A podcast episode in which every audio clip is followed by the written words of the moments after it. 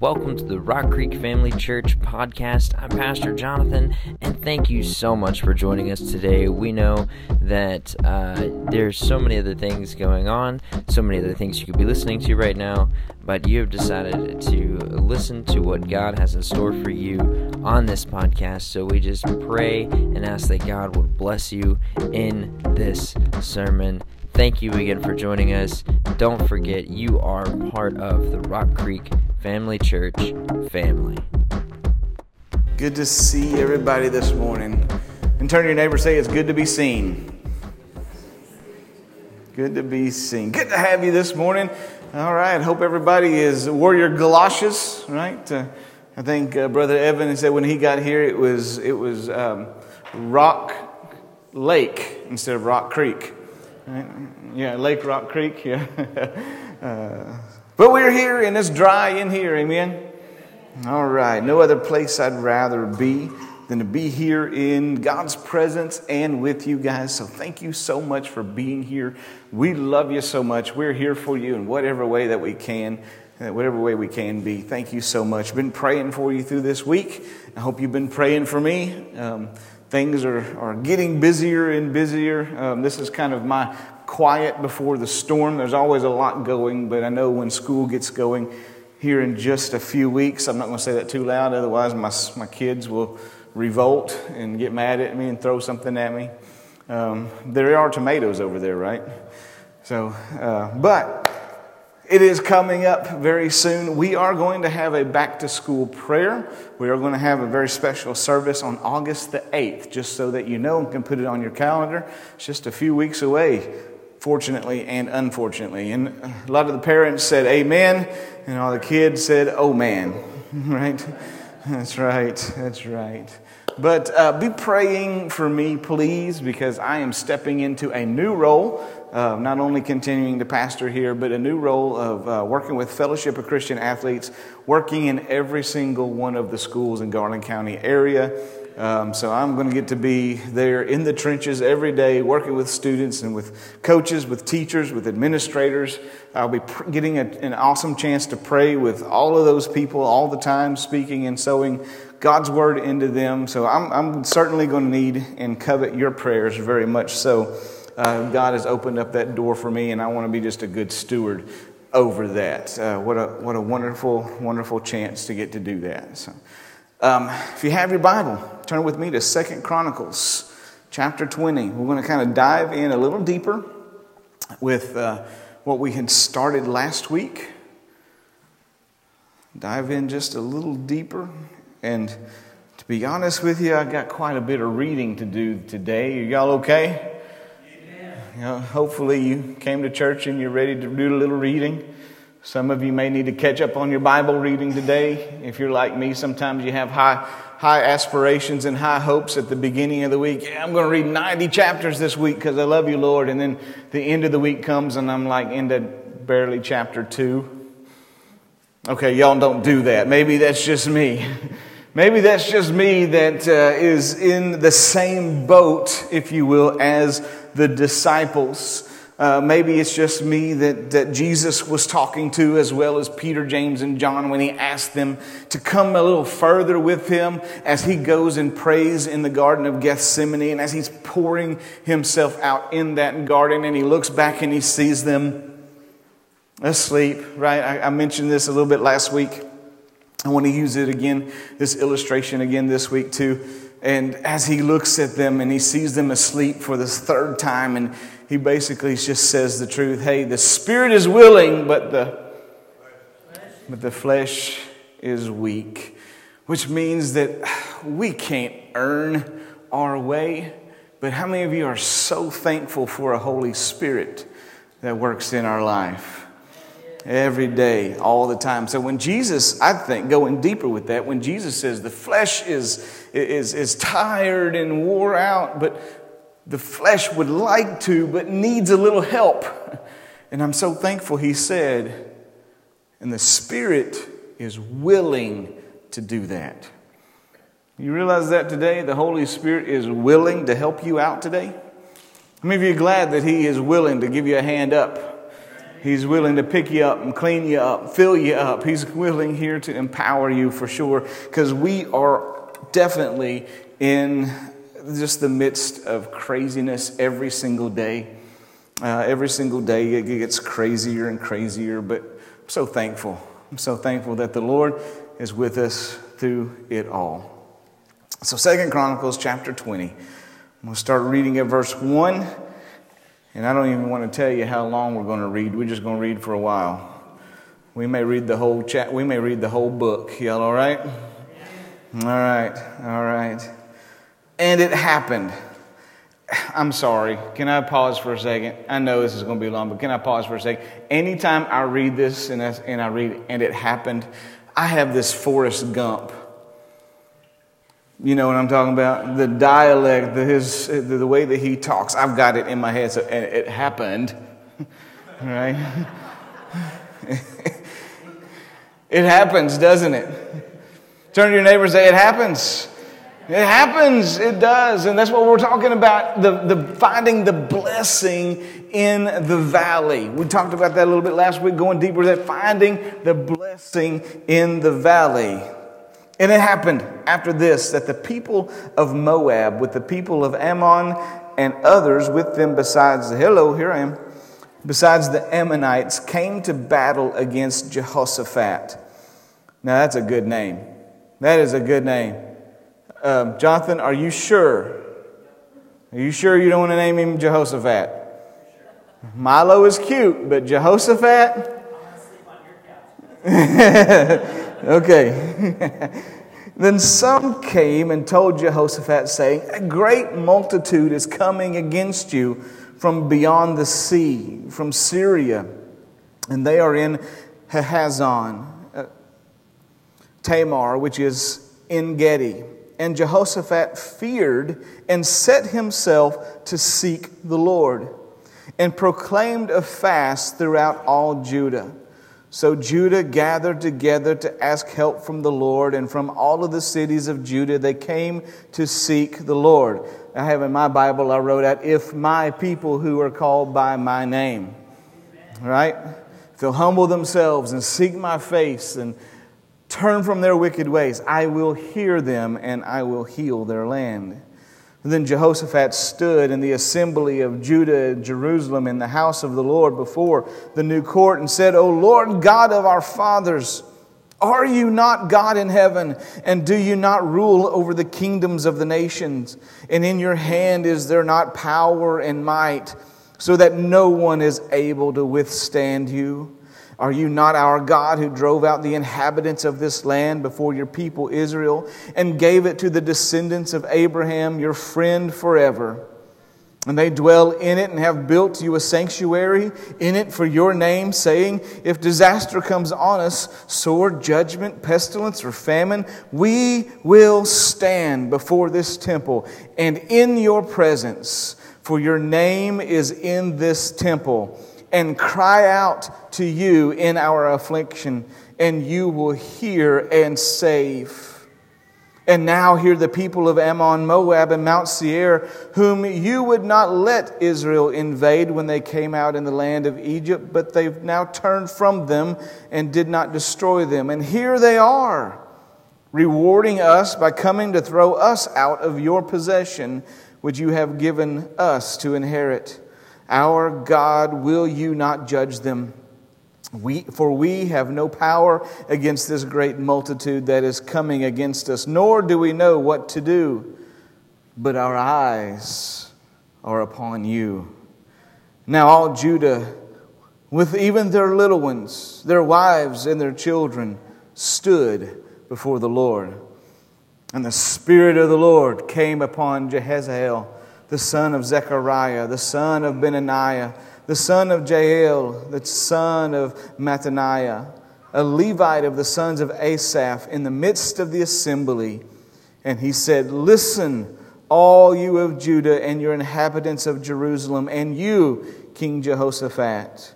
Thus says to the Lord to you, Do not be afraid, nor be dismayed because of this great multitude for the battle is not yours, but God's.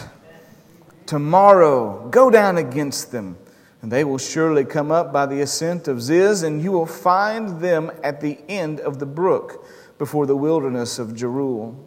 You will not need to fight in this battle, but instead position yourselves, stand still, and see the salvation of the Lord who is with you. O Judah and Jerusalem, do not fear or be dismayed. Tomorrow, go out against them, for the Lord is with you. And Jehoshaphat bowed his head with his face to the ground, and all Judah and all the inhabitants of Jerusalem bowed before the Lord, worshiping the Lord. Then the Levites of the children of the Kohathites and the children of the Korites stood up to praise the Lord God of Israel with voices loud and high. So they rose early in the morning and went out into the wilderness of Tekoa. And as they went out, Jehoshaphat stood and said, Hear me, O Judah, and you inhabitants of Jerusalem. Believe in the Lord your God, and you shall be established. Believe his prophets, and you shall prosper. And when he had consulted with the people, he appointed to those who should sing to the Lord and who should praise the beauty of his holiness.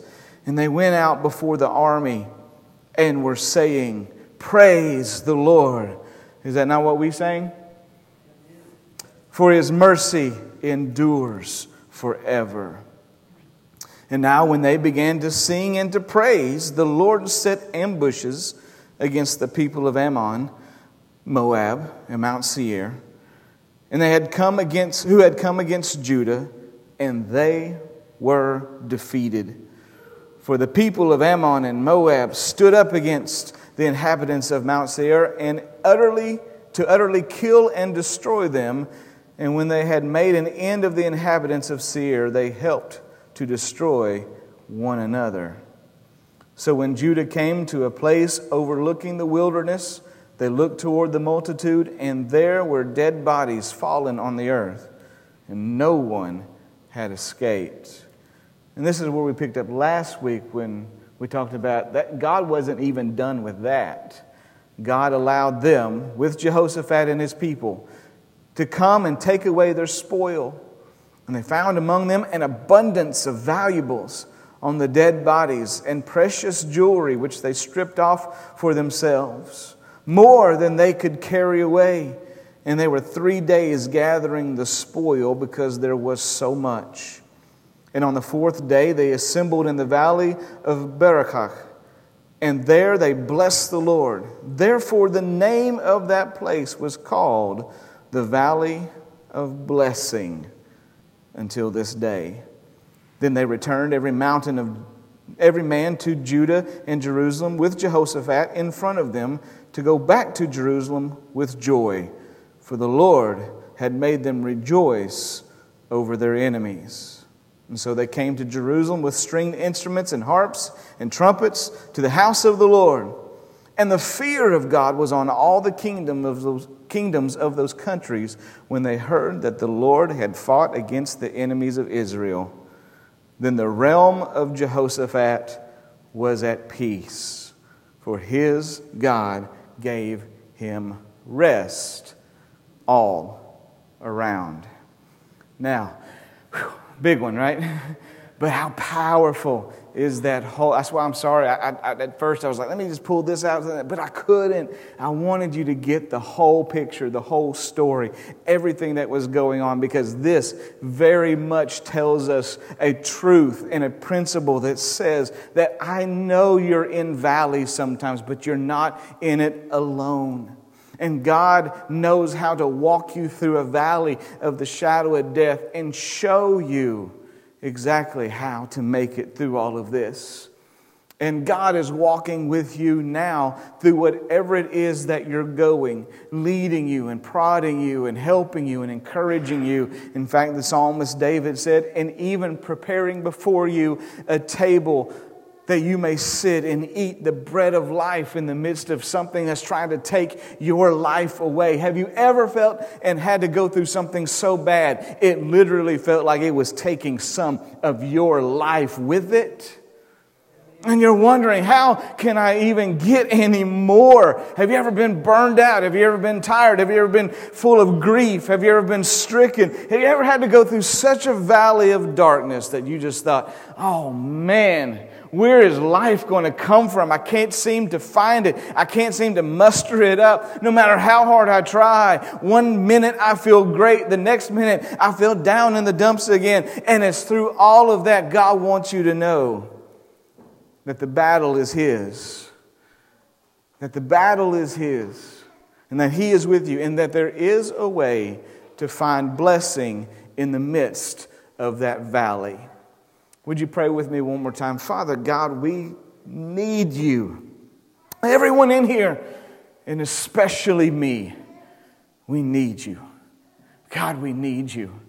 We need you to be our breath of life. We need you to be our strength. We need you to, to cover our mind when we're hearing all kinds of things, both inside and out. We need you, Lord, to flood us with peace and joy. We need your love to, to come and, and cover us and, like mercy and grace, cover us and be with us, Lord. We need you. We need you. And we pray, O oh Holy God, that you would take this word God, that you would divide the darkness. Lord, let your light be spoken into our dark valleys today. Father, we can thank you. And we pray, Lord, your will be done. In Jesus' name. Amen. Got a, three stories I'd like to tell you today, and taking a page out of one of the greatest, out of the greatest teacher that has ever lived on the face of this planet. Jesus Christ and how Jesus loved to tell stories. And for the, for the last nine weeks, 10 weeks, we have been talking about those stories, those parables on Wednesday night. Parables of the kingdom of God and how he uses stories and how he uses these object lessons, these tangible things, to help people understand the intangible things, because that's really important. Because we are much like Jehoshaphat. We're, you know, running on cruise control. Everything is fine. And we're, we're in our comfort zone. We're in our, our niche or our groove. And isn't it funny how a groove can be a groove or it can be a rut? One of the two. You ever been in a rut? Okay. We get in our groove. We just kind of hit the, that cruise control button and we just kind of fly, trying to fly through life as best as we possibly can. And like King Jehoshaphat, just minding your own business. And the next thing you know, somebody tells you something. Right? Somebody tells you something. And most of the time, when somebody tells you something like that, it's like, oh no, not good news. That's kind of one of the perks of being a pastor whenever your phone goes off or your text message or a phone call, a lot of times you look at it and go, uh oh. because somebody's reaching to you for help in the midst of things. That's fine, that's what we're here for, like Christ, who's always here to help us in the midst of things too. But the news comes and people tell, Oh, King Jehoshaphat, did you hear? I just come from outside the city walls, and let me tell you, did you hear? You know, the news that we watch today, no wonder why it's almost all negative. It started way back then, right? He didn't even soften the blow. He didn't even walk in and say, Oh, yeah, hey, King Jehoshaphat, you are looking good today, brother. That robe is your color. Yeah, that looks good on you. It, it, it, it fits your figure really well. He didn't even soften the blow. He just said, Hey, just want to let you know, not one, not two, but three armies have decided to come in and take you out. And soften the blow at all. Sometimes that happens. Sometimes it just happens where you were just doing what you knew to do, being who you need to be, and boom, it happens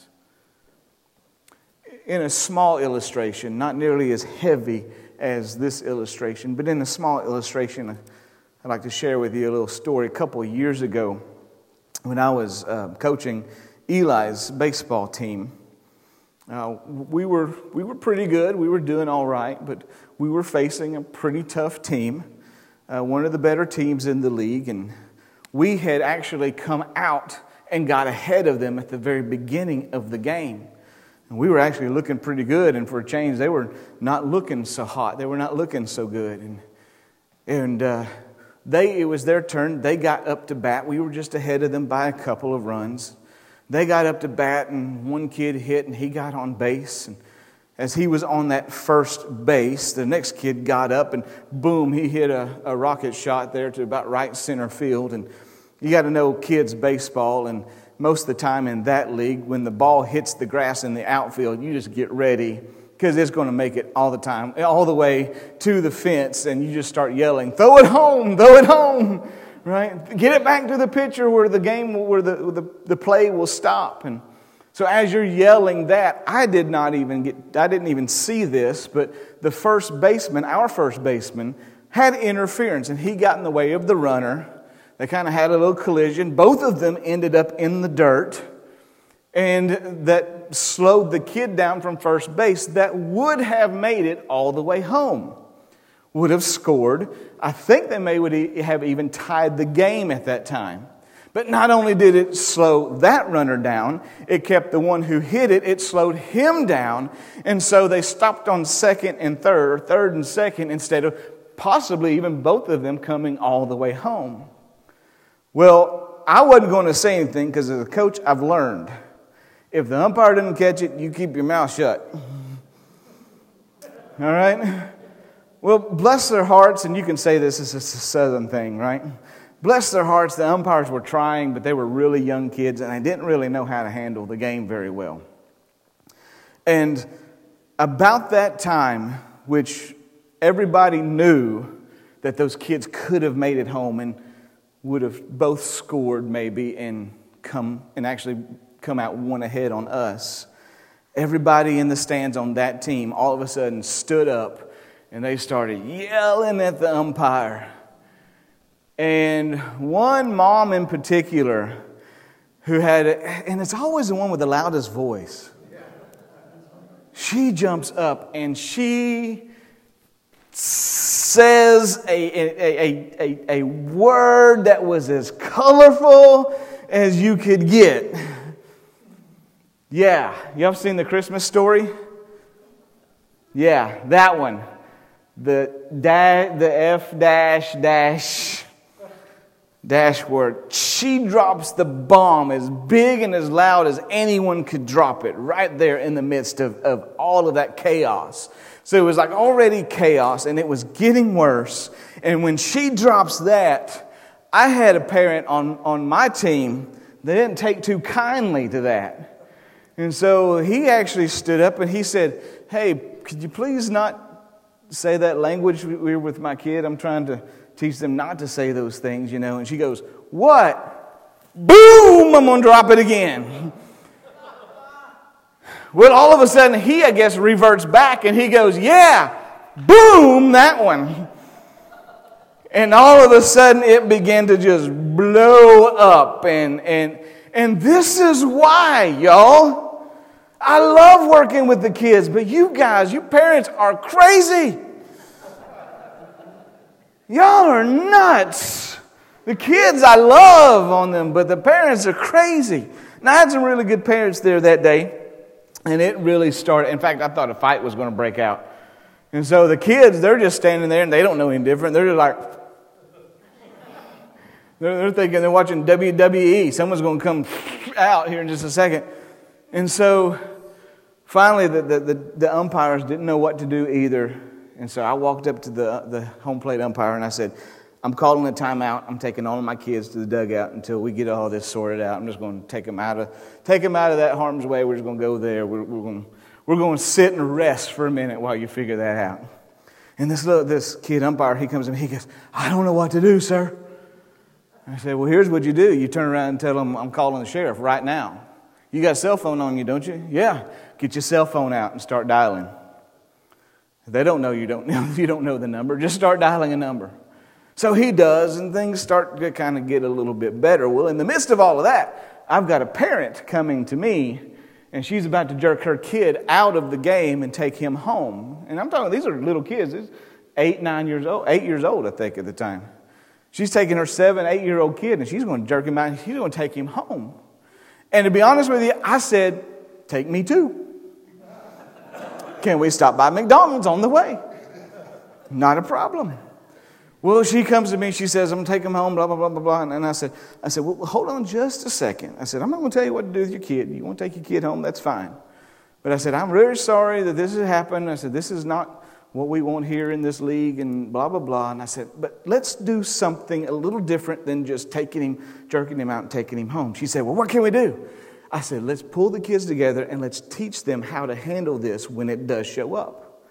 Because it will show up. And if you're going to keep your kid in sports, it will show up again.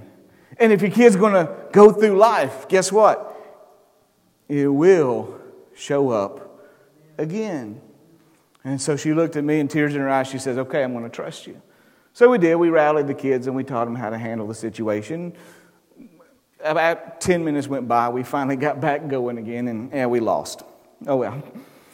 But the moral of the story is, is at the end of the season, that mom came to me with a $5 gift card and said, Hey, thanks for teaching my kid how to handle all of the stuff that comes to them in life. And you know what? This is really, that story tells you the same, only on a much bigger, much harder scale, what Jehoshaphat was going through.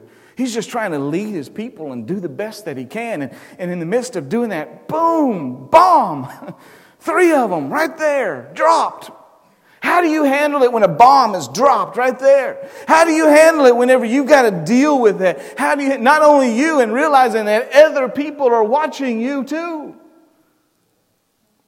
Every, everybody in here has somebody else watching them. Every single one and somebody else watching. Maybe they're friends, maybe they're family, whatever. You got somebody watching. Everybody in here is in some form or fashion a leader somewhere. How do you handle that? When the whole world is watching as the bomb is going off and the whole world is watching, how you handle this. Can I tell you what you do does matter? What you do does matter. How you do it does matter. Why you do it, it does matter. That's why Christ, when he had the entire weight of my sin, we just sang about, on his shoulders, pressing him so much blood was coming out before the cross. That's why he looks and says, My flesh doesn't want to handle this, but Lord, God, Heavenly Father, not my will, but yours be done. Because if I can handle this, it's going to change the trajectory of the entire world. And aren't you glad he handled it? And he's still handling it to this day. And we read how King Jehoshaphat did seven things. We're not going to go through real deeply these seven things. I mentioned them last week. I just want to touch on them again, and then I want to tell you a final story, and then we're going to wrap up. But number one, at verse 3, you probably noticed that Jehoshaphat in this moment, excuse me, Jehoshaphat in this moment did something that started a domino effect that changed not just his life, but everybody's life. And this is where he said, He made a firm, adamant seeking of the Lord his first thing where he, the Bible said he set himself. And that's the same look in his eye that your mama has given you before. When you knew you done messed up. Now, I never got that look because I was a perfect, perfect child. Never had that look, never had a fly swatter waved at me or a belt. There is something still to this day, the sound of pop, pop, pop, pop, pop, pop still makes me cringe. All right? That's right. now, okay, maybe once I might have accidentally messed up a time or two. But that same intent, burning desire in, in his heart said, No, I know what I'm hearing, and I know I'm hearing the news. I know I'm hearing bad news. I know the bombs just went off. I get all of that, but I'm setting myself that that is not going to be the last thing I hear. That might be the first thing I hear, but it's not going to be the last thing I hear. And the last thing I hear is on what is God got to say about this. You know, that's my big question now in the midst of what we're all, all the mess we're going through now. I can I hear what everybody is saying. I get it. I know it. I understand it. I feel the weight of it every day. But I'm not going to base every decision I make just on what I've heard there. I'm going to base it on what I'm hearing God say now. And I will seek Him until He speaks. And that might be a week, it might be a day, it might be 40 days, it might be two years, but I will stay right here and I will seek until He speaks. He set Himself to seek the Lord. That's what that phrase, to seek the Lord, means. It means, God, what do you have to say about this? God, what are you, what are you doing in the midst of it? You know that by the, by the blood right of Jesus Christ, you also have the right and the authority to hear God's opinion on any single matter you're facing? If I want to get real theological with you, that's called prophecy. That's called being a prophet. And in the New Testament in Acts chapter 2, when the Holy Spirit fell on them, it fell on them in such a way that it says, And my sons and my daughters prophesied, or they spoke the will of God, which trumps the will of all of the other mess that's going on in this world. And you have the right and the authority to speak that, not just for your own good, not just so that you can walk around with your nose up in the air, but so that people may know that God is in this. God is in this. You're not by yourself. I know some of us have this picture like, okay, world's in a mess and God's just back there going like this. Them horrible cheering, right?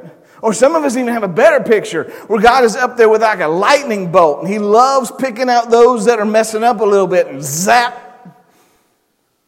Y'all looking at me like he'd never been zapped before. And I think it's much deeper than that.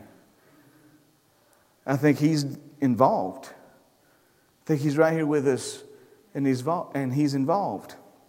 So that no matter whatever it is you're facing, no matter whatever it is you're going through, you have the ability to hear from him. And that can come from different places. Sometimes it comes from another person of God. Sometimes it comes on the radio. God can use whatever He wants to use. He used a donkey. Right? That was, that was, that's how Mr. Ed got, that was before Mr. Ed got started. He talked through a donkey to Balaam. He used a burning bush. He used a dead guy by the name of Lazarus. He'll use whoever, whatever he wants. My question is are you listening? Are we listening? Second thing he did is he proclaimed a fast. Okay, now I'm not going to talk on this too much because I'm getting hungry and we're about to go to Popeyes. But the truth of the matter is, is sometimes you do. There must be something in you that says, you know what? There's more to it than the flesh. There's more to it than the flesh. And we know that's what a fast is. You put down the things that feed the flesh so that you can pick up and pay real close attention to those things that feed the spirit. Oh, maybe that's what David is meaning when he says, When I'm walking in the presence of my enemies, he prepares a table before me. Then maybe it has nothing to do with toast and jam and has more to do with the bread of life dipped in the anointing oil of the Holy Spirit. Maybe that's what he is really, really talking about. I know that because Jesus, a few years later, a couple thousand years later, actually says, In a time, in a trial, in a temptation, man does not live by bread alone, but by every word that comes from the mouth of the Heavenly Father.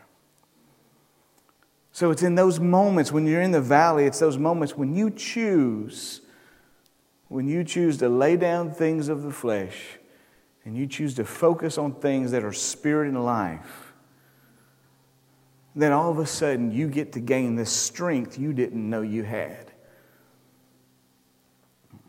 Number three, he prayed. In fact, it wasn't just him, he told everybody, All right, now's the time to pray. Now's the time to pray. Now is the time to pray. If there was a good season and a good time for the church to start hitting its knees and tears to start falling on the altar to say, God, we need you, now is a really good time for that. Okay, some of you aren't catching it yet. Now is a really good time. We're needing direction and we're needing guidance and we're needing strength. And we realize that strength is going to come from no other source other than the Word of God and the Holy Spirit coming together and uniting in us to stir us up to do the will of God, to be the way of God. He prayed. He prayed. To be not just leader over a whole country to say, ah, you ought to do that. Or not just to be a leader over a whole country that says, hey, I have an advisor and he's going to come and pray for us. But to be the leader over a whole country and literally on camera hit his knees and his face before the Lord and say, He's what we need more than anything else. That's what King Jehoshaphat did. And then that caused all of everyone else to start doing it as well. That makes sense? I told you, people are watching you. People are watching you. Number four, he remembered. I love that passage of scripture where he starts rattling off. God, weren't you this one? weren't you the one that helped before? Weren't you the one that got us out of Egypt? Weren't you the one that opened up the Red Sea? Weren't you the one that fed us in the wilderness? Weren't you the one that gave us water from a rock? Wasn't that you that called us out? What, he started remembering who God was and what God has done for them. And there's something incredible about that. Not remembering what you have done, but remembering what God has done and who He has been and how He's worked. I love hearing testimonies and I love hearing them because it's a reminder. It just brings up what I already know and it refuels and refires that. Raise your hand if God's ever worked in your life. Wow. Now, if you're proud of it, raise your hand real big if God's ever worked in your life. Now, everybody look around, look around, look around. You're not alone. You're not alone. You're not alone. Tell that to the enemy for a change. What can the enemy do with that? Nothing, because God's already done it. And what God has done, He'll do it again. Because what He does comes out of who He is. And you remember who He is, you can trust the character of God even in the shadow of death. And that's what death is it's a shadow. It's a shadow. It's serious, but it is a shadow. It will pass, it will go one way or another. It's a shadow. And when you're in that shadow, that means that there's light somewhere, or else there wouldn't be a shadow. Find that light. He remembered. He found the light by remembering who God was. And then he heard. You heard the, the, the prophet prophet spoke up and said, Hey, let me tell you what the Spirit's saying. Go out and face them. The battle's not yours. Now, you can take that prophet and take his name, and that prophet's name actually means beheld by God. So the Spirit rose up and said, You're held by God. By the mouth of the one who was held by the hand of God, said, You're in God's hands. Turn to your neighbor and say, You're in God's hands. If you need to tell it to yourself, go ahead. I'm in God's hands. Right? Some of you need to learn to encourage yourself. You're in God's hands. Well, they heard that. He heard what God said. He listened. Why? Because he was already in tune to that. He listened. And the next thing he did is he bowed down. Now, that's a big one. That's a big one to bow down to what God says? How do I know that's big? How many of you have ever had a kid who you told them to do something and they Don't look at me like you've never had that happen before. I told you. Right? And I say that half heartedly, but wholeheartedly, meaning this. How many times has God said, I told you? right? We're all trying to figure out how to make it through this mess called life when God says, I told you, it's all right here in the book. I got it all right there laid out. I, I loved you so much, I wrote you a letter and a manual on how to handle it. Have you read it lately? Here it is. Here it is. Jehoshaphat bowed himself. That was a symbol of saying, God, okay.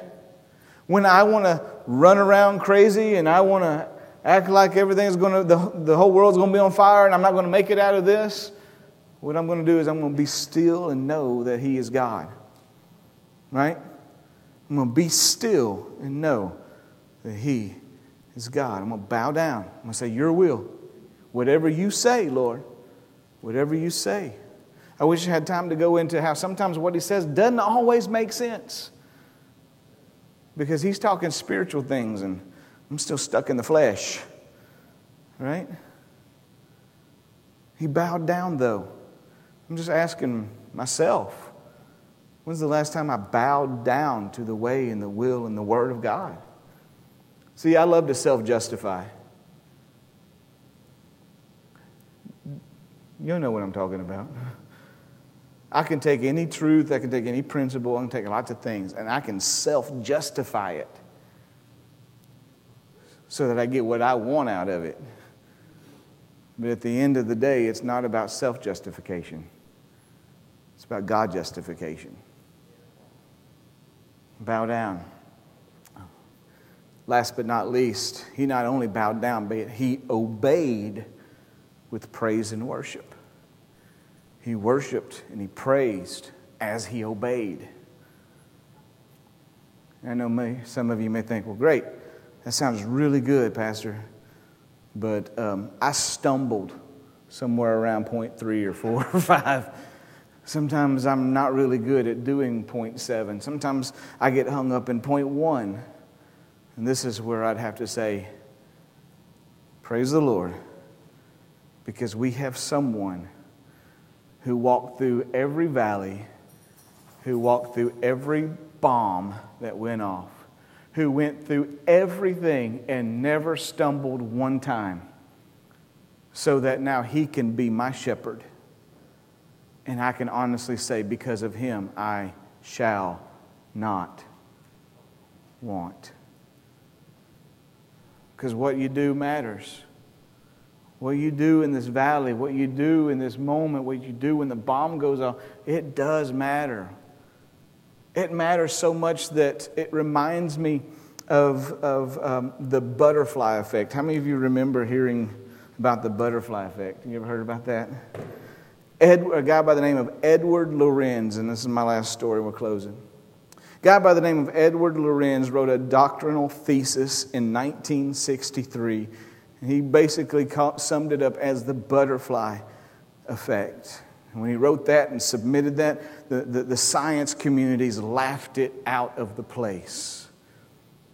The gist to that is, is that the, the butterfly can flap its wings on one side of the world and it begins moving air molecule, molecules in such a way that those molecules move other molecules, which move others, which move others, which move others.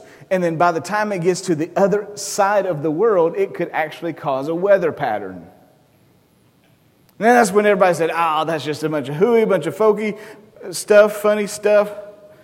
We just laugh it out until the 90s. And then in the 90s, they started looking at this, and physics professors started saying, no, wait a minute, maybe when matter moves, it does cause other things to move. Maybe that there really is something else to this, that every action has an equal and opposite reaction. Maybe there is something more to this. Now, I wish this story, the rest of this story, I wish I could take credit for it, but I can't, so I will give credit where credit is due. And I talked briefly about this same gentleman. His name was Andy Andrews who is an author, writes some of my favorite books. And he writes a book called The Butterfly Effect, and he actually has another book called The Lost Choice that I read. And in this, he takes the butterfly effect and he puts a spiritual principle on it, and he does so by saying this story that I'm about to share with you. If you want to YouTube Andy Andrews, The Butterfly Effect, it's a 10 minutes worth of your time, I promise you. But he goes on to say this butterfly effect really means this that whatever you do really does affect way more than you could ever imagine. Turn to your neighbor and say, way more. That was weak. Turn to your neighbor and say, way more. The louder you do it, the quicker I'm going to tell this story. Y'all get out of here. Thank you. I'll do whatever it takes to get something out of you. He starts off by basically talking, by talking about a guy by the name of Norman Borlaug. A guy by the name of Norman Borlaug, who in 2004 was ABC's Person of the Week. I don't know if you remember Peter Jennings, and he used to do something called the Person of the Week. And in 2004, he, I think it was April 2004, Norman Borlaug was his Person of the Week. And they started talking and praising him up about all the things that he had done and the work that he had done in hybridizing the, the, the corn and the wheat for arid areas and how that work was so important that, that it is possible over the last few years that it was possible that he could have saved over 2 billion people, that's with a B, from famine. His work was so important that he saved billions of people by hybridizing the corn and the wheat for arid climates. He did a work so great, saving billions, that they named him Person of the Week. wow, right? And they talked about how great this was and, and how awesome it was. But I'm just thinking, that, that if you dig into the story a little more, I'm just wondering if he was really the one that saved 2 billion or over 2 billion people, or was it really a guy by the name of Henry Wallace? And Henry Wallace was one of the vice presidents from 1941 to 1945. He was the vice president to President Roosevelt. Formerly, he was the Secretary of Agriculture.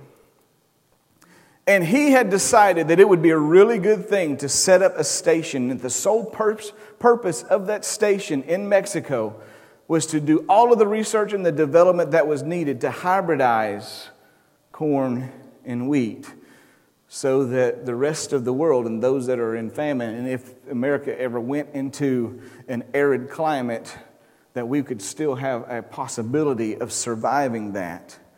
And as he created that station for that sole purpose, he decided to hire a guy by the name of Norman Borlaug.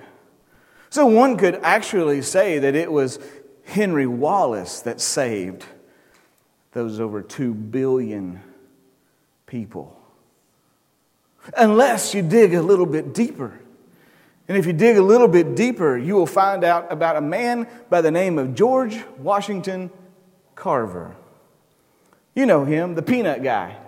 Not Mr. Peanut, not the planter's peanut dude, but the, the peanut guy who came up with over 266 ways that we could use a peanut.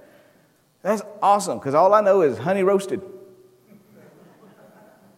Right? Squeeze it, get some oil out of it, fry something in it. That's about the only two ways I know.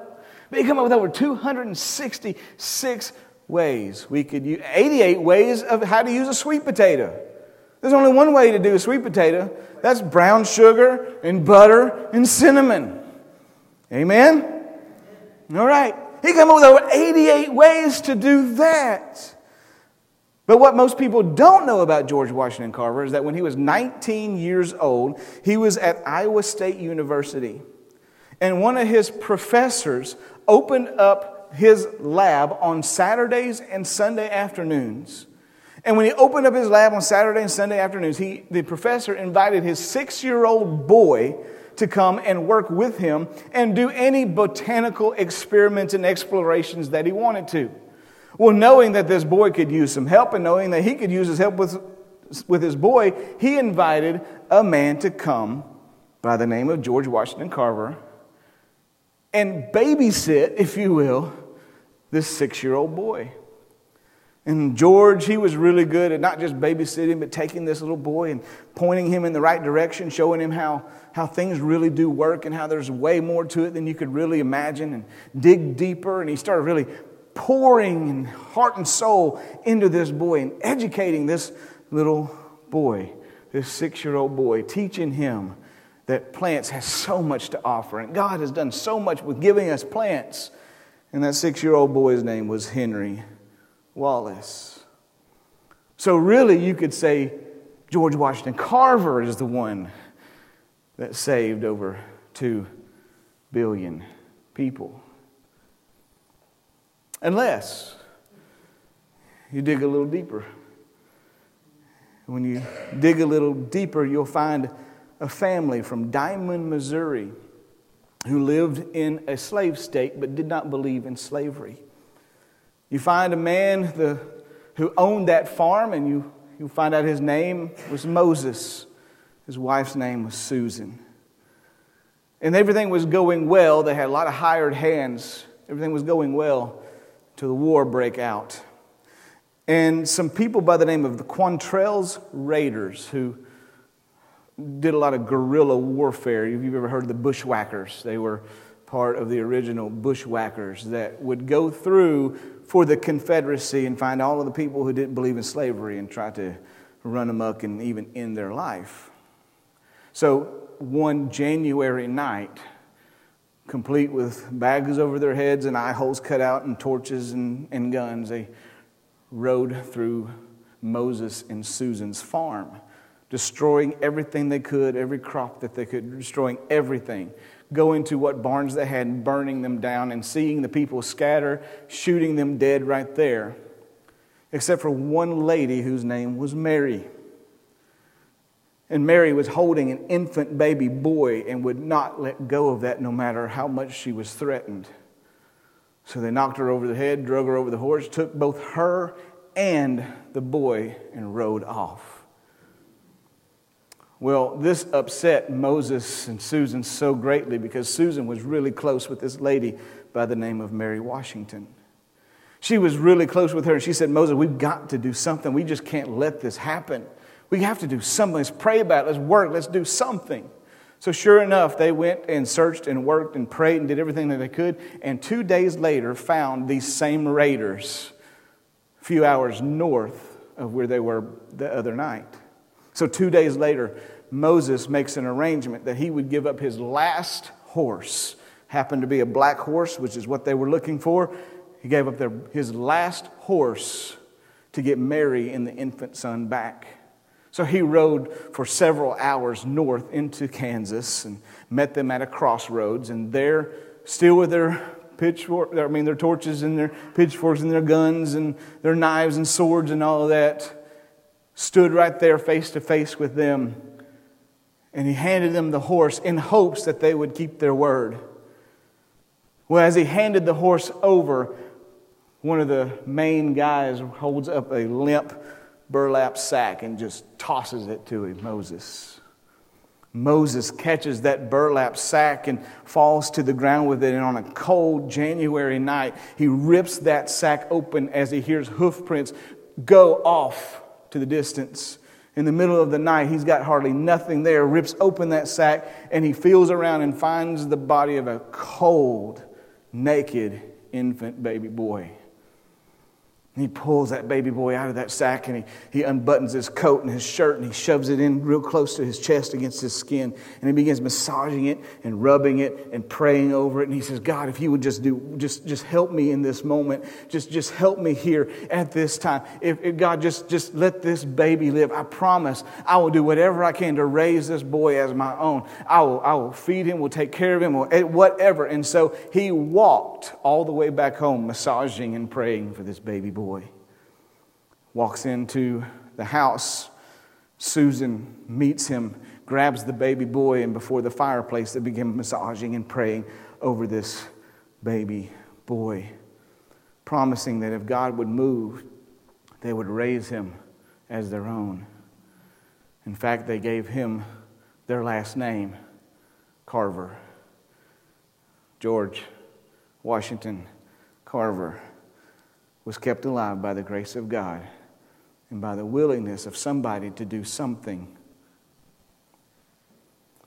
Somebody realizing that you really do have the power to do something in some bad times. And God has given you that power.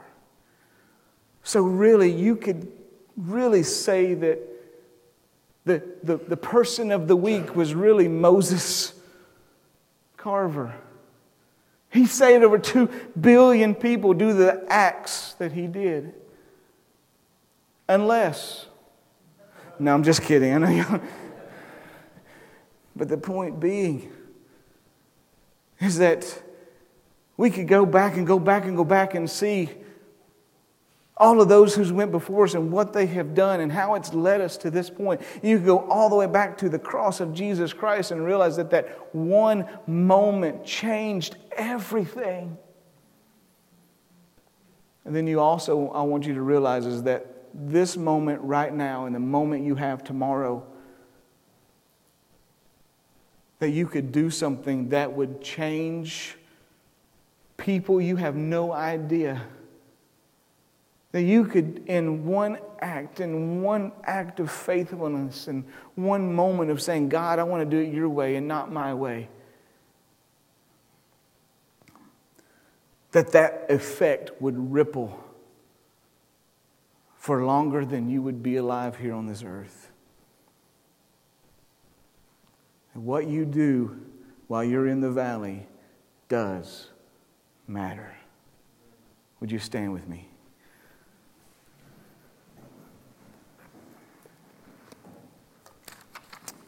And if I meet Andy Andrews, I'll give him a high five and I'll tell him, Thank you for letting me borrow his story. It does matter. It's so easy just to say, Yeah, whatever, just don't care anymore. And this, I understand why people would do that. But it is in that moment you'd say, Nah, what's the use? That's when Jesus steps in and says, you're not alone. I'm here to carry you when you can't carry yourself. When you've made bad decision after bad decision after bad decision, and you feel like it's just going from bad to worse and you don't know what else to do, you can be grateful about the one decision Jesus Christ made when he says, Not my will, but thine be done. Instead of some worship music right now. I want you to be the worship music. I want you to be the instrument of praise. And this is why I'm going to have every one of you come up and sing. No, I'm just kidding. I just want you to be an instrument of praise right now. So, can we, for the next 15, 20 seconds, can we open up our heart and our mouth and say, Thank you, Lord, for all that you've done for me? Would you do that with me? Father God, thank you.